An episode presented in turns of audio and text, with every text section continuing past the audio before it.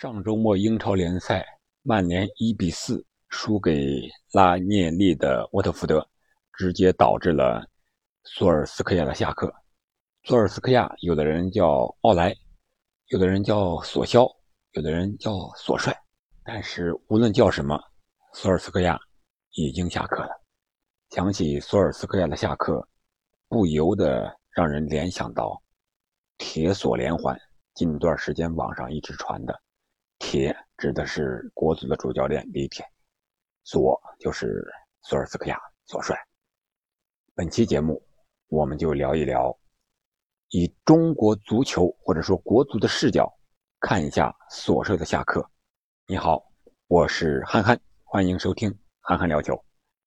主教练下课是一个再正常不过的话题了，但是因为他是曼联的主教练，所以这个话题。显得特别的热点。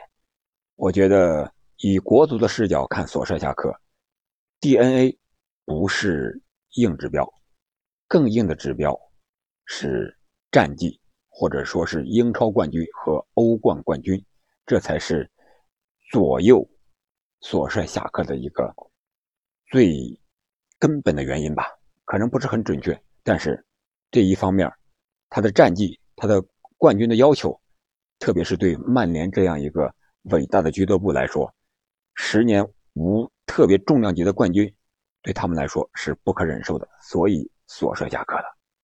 那么以国足的视角，我们怎么聊呢？简单打一个比方吧，可能这个比方不是很恰当，但是有一定的道理，大家听我慢慢道来。国足从零二年打进世界杯啊，这是唯一的一次打进世界杯。如果把这个打进世界杯啊当成看成祖国中国足球的巅峰的话，那么随后的二十年，也就是到现在二零二二年，我们是经历了二十年五年的世界杯，这五年的世界杯我们都没有打进最终的世界杯的决赛圈。如果把每届世界杯啊这四年比作英超的一个赛季的话，那么。曼联在弗格森退役退休之后，或者说后弗格森时代，他是从2013年开始退休的，也有了将近十年的时间，曼联没有获得重量级的冠军啊，除了穆里尼奥的一个欧联，还有这个足总杯，还有范加尔的一个足总杯，其他的没有没有其他的冠军了啊，所以说，如果把中国足球。在亚洲区外围赛世界杯的外围赛出现比作争冠的话，那么索尔斯克亚的曼联目前来说是没有达到一个争冠的要求，没有到达前四，所以说看不到争冠的希望，而且比赛的内容可能也是让高层不是很满意，这才导致了索帅的下课。但是索帅的下课，我们看一下。是充满温情的，但是国足这二十年来经历了多少主帅呢？他们的下课又是怎么样呢？我们可以看一看。二零零二年，我们都知道是神奇主教练米卢带领国足打进了韩日世界杯。从这之后，韩日世界杯之后的主帅是阿里汉，是零二年到零五年。他在零四年亚洲杯可以说是零二年世界杯的一个班底。那个时候，中国国足可能是最强的实力，他夺了本土的亚洲杯的亚军，而且是在日本队和我们打决赛的时候，是日本队以一个非常有争议的手球才战胜了我们。可以说那时候的国足是最强的。但是三年之后，零五年，阿里汉也下课了。阿里汉之后是本土教练朱广沪，随后又是外教杜伊。然后是高洪波，然后是卡马乔，还有佩兰，然后又是高洪波，然后是里皮，然后是卡扎莫罗，是短暂的一个执教几个月，然后又是里皮，最后到现在的李铁，我们可以看一看，中国国家队这二十年时间换了十任的主教练，可以说曼联的十年时间是换了五任的主教练。呃，有莫耶斯是福格森指定的他的老乡是接班人，但是莫耶斯并没有给曼联带来冠军，而且莫耶斯的胜率在后福格森时代这几个主教练里边还是比较低的，他的胜率是五十一场胜了二十七场，胜率是百分之五十二点九四，场均拿分只有一点七三分，比他还次的就是范加尔。范加尔是一百零三场比赛，五十四胜，胜率是百分之五十二点四三，场均拿分是一点八一。然后就是索尔斯克亚，他是一百六十八场比赛，九十一胜，胜率达到了百分之五十四点一七，场均达到了一点八五分。然后就是穆里尼奥，他是一百四十四场比赛，八十四胜，胜率是五十八点三三，然后是场均拿分。一点九七，可以说索尔斯克亚的胜率仅次于弗格森和穆里奥。那么就是这样一个成绩，为什么曼联还要宣布他下课呢？就等不了了吗？我们说他的本赛季的前十二轮的成绩得到了是十七分，还次于他一九到二零赛季执教的这个水平。当时前十二轮是得到了十六分。但是当时二零赛季曼联是积分最终达到六十五分，是排在曼城之后，排到了联赛的第三位。为什么比那个赛季十二轮还要好，而等不了的呢？可能这方面的原因比较多一些，各方面的原因吧。首先是索尔斯克亚花了四个多亿的这个转会资金，购买了很多球员。特别是后场的球员，像马奎尔啊啊等等，但是他这个后防正是后防出了问题，才导致本赛季曼联的失球特别多。特别是他这个后几场比赛连续的失球，三个啊五个四个啊这种失球，面对伯尔尼年轻人在欧冠上这种无名小卒的球队，他也失球，而且还输球。啊，所以说他对弱队的这种不稳定的战绩，我想是佐尔斯克亚下课的一个主要原因。再回过头来看我们国足李铁这一块，为什么到现在为止没有下课呢？可能是一个原因就是，呃，没有人接手国足，没有合适的人选，是被逼无奈。另外一个就是国足的战绩总体上来说是符合预期的目标的。我们都知道，国足打十二强赛是排在第四档的球队，一共六个队，我们排在第四档，出线是两个半，就是说你至少打进小组的前三。我们现在一个排名可以说是和我们国足的实力是相对应的。无论换任何一个教练来，想让他带领国足打进世界杯，我觉得也是非常困难的。不仅是李铁。不仅是中国教练，而且外国教练也是这样。再看一看 DNA，李铁曾经说过啊，中国足球一定要人中国人来带才能带好，而且也一定能带好，这是最权威的 DNA 了吧？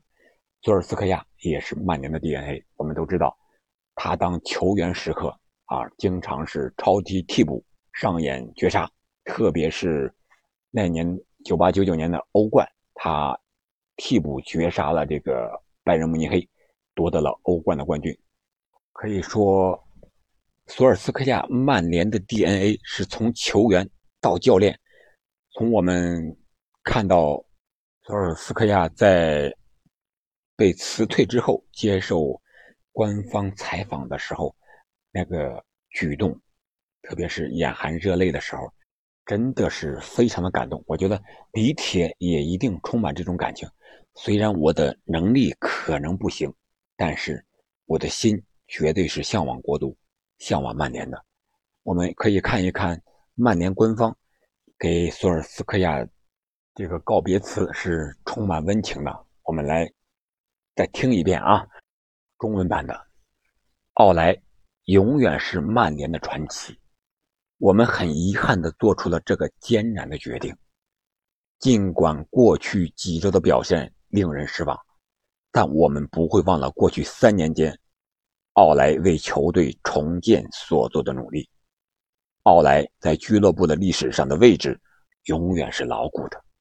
他不仅仅是一名出色的曼联球员，他也是一名出色的、伟大的教练。作为曼联大家庭的一员，他将永远在老特拉福德球场受欢迎。可以说，非常的温情，非常的感人，听后令人动容。而我们国足在这方面就做的很差了。啊，都说中国人是最讲究这个中庸的礼节的，但是在这方面不如欧洲人煽情啊。欧洲人都说很直接，但是你看看他这种告别的场面，除了这个告别词之外，还有一个专门的采访。我们国足有没有？高洪波有没有？阿里汉有没有？包括里皮有没有？都没有。至少在足球方面，这方面。我们是应该向曼联学习的，然后我们再从战术层面再说一说这个索尔斯克亚被辞退的原因。我觉得他和李铁呀、和高洪波呀这些个国足本土的教练来说，可能是比较接近的。一个就是战术上比较死板一些，然后性格上又比较固执。我们都知道。索尔斯克亚非常喜欢用四二三幺的这么一个阵型，他大部分的时间，可能说百分之八十甚至九十的比赛都用的是四二三幺的这个阵型，而且在用人上非常的固执，就和李铁似的。他李铁是试了半天中场才用了徐新，试了半天才把规划了洛国富、阿兰首发，最终达到了很好的效果。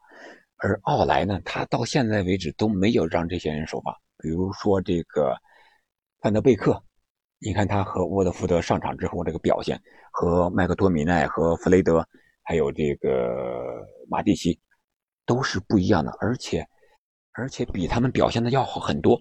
但是就是得不到首发的机会，上场时间很短，这个真不知道是为什么。还有就是这个桑乔的使用，都是把高价买来的。桑乔本来在多特，桑乔是打右路打得非常好，但是他到到到了曼联之后，可能是 C 罗的加盟，为了给 C 罗腾位置，哎，他就来了左路了。但是左路桑乔打的确实不好，但是他就是不让桑乔去右路，这是为什么呢？谁也不得而知。他这种固执的性格可能导致了他的下课，然后就是。在临场调度方面也是相对来说比较差的，换人往往是让人看不懂。比如说李铁，我们都知道他打阿曼这场比赛换下了这个徐新，啊换下了洛国富，导致了国足最后时刻被绝平了。而所说的曼联也是这种情况，比如说马奎尔，他伤愈刚复出，还没等恢复利索呢，就让他上场打比赛，结果导致连续的失误。连续失误之后又不让他调整，连续的又打比赛，结果几乎是场场失误。但是呢，马奎尔到了国家队之后，哎，表现就好了，又有进球，还是防守非常稳定。这个可能就和索尔斯克亚的执教水平有关系了，是不是没处理好什么事情啊？人家为什么在国家队表现好，回到俱乐部就屡屡失误呢？这个只能问马奎尔和索帅本人了，其他人我觉得是不会知道的。然后一个方面就是更衣室可能失控了啊，当然了，现在李铁是没有问题的，他对国家队这些队员的控制，包括这个规划球员都是没有问题的啊。规划球员我们都听到了这个罗国富和阿兰的采访啊，罗国富把李铁是当成亲兄弟一样，阿兰说主教练让我干什么我就干什么。这种明确的表态，可以说，至少李铁对国足更衣室这一块是没有失控的。但是我们看索尔斯克亚的娃娃脸，可能对曼联的更衣室有一些失控了。特别是像博格巴这种刺头的队员呀，还有像非常有个性的其他的一些球员呀，像 C 罗什么之类的，可能确确实实不好控制，所以。制造了一些矛盾，导致球员上场之后无所适从，或者是不是很卖力，才让这个曼联屡屡失误，屡屡陷入被动啊，屡屡大比分惨败。这是从战术上讲的，我们都知道，作为一名足球的主教练，我我始终认为啊，战术能力是第一位的，然后就是刚才说的更衣室的管理能力也是很重要的。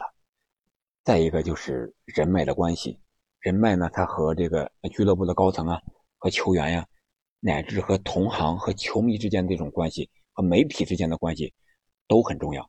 关键时候，如果媒体替你说话，球迷对你说话，可能就会延缓你的危机。索帅为什么到现在才下课？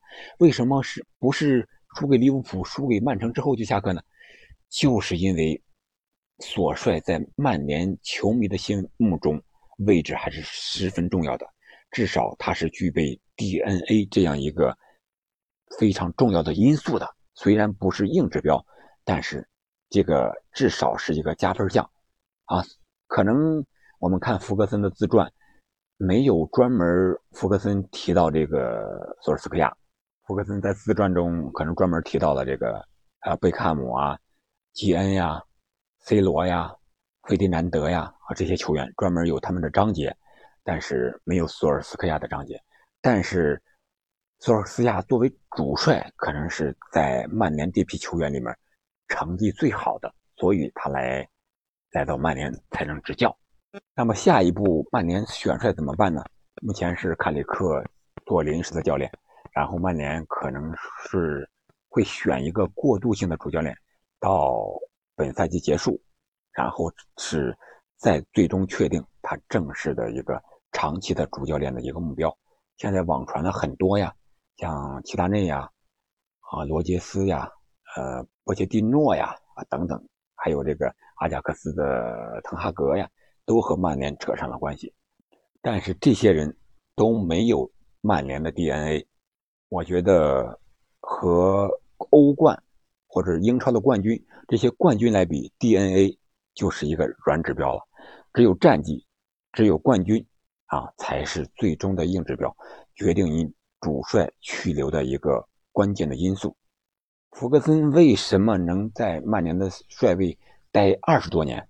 就是因为他给曼联带来了脱胎换骨的变化，带来了更多的冠军。那这方面国足呢？我觉得李铁也好，高洪波也好，包括朱广沪也好。确确实实，中国队的这个本土的主教练确实能力有限，特别是面对十二强赛、亚洲区预选赛这种重要的比赛来说，经验不多，能力也不够。所以说，中国来讲，还是请外教可能更容易达到目标一些，这也是战绩的原因吧。中国可以把打进世界杯当成一种夺冠。但是作为职业教练，确实没有办法。你没有成绩，你就要下课。啊，穆里尼奥强如穆里尼奥这种狂人教练，不是也被称为“穆三年”吗？他的执教风格就是在一个球队待三年，拿到应有的冠军，然后就走。我觉得从国足的视角看，李铁和索尔斯克亚，索尔斯克亚是幸福的，也是幸运的。李铁太难了。从国足。国内这些媒体的反应来看，还有球迷的评论来看，李铁真是火烧火燎的这种，不在他的位置，没有人能感觉到他有多难受。而索帅呢，就好多了。他在离职的时候，还有很多球迷找他签名，还舍不得让他离开。你看看外国这种球迷的反应是多么的充满人情味而我们国足或者说国内的球迷感觉。就是很冷淡，你滚就行了。什么下课呀？你滚就行了。这种很不人道啊，至少让人看了很心寒。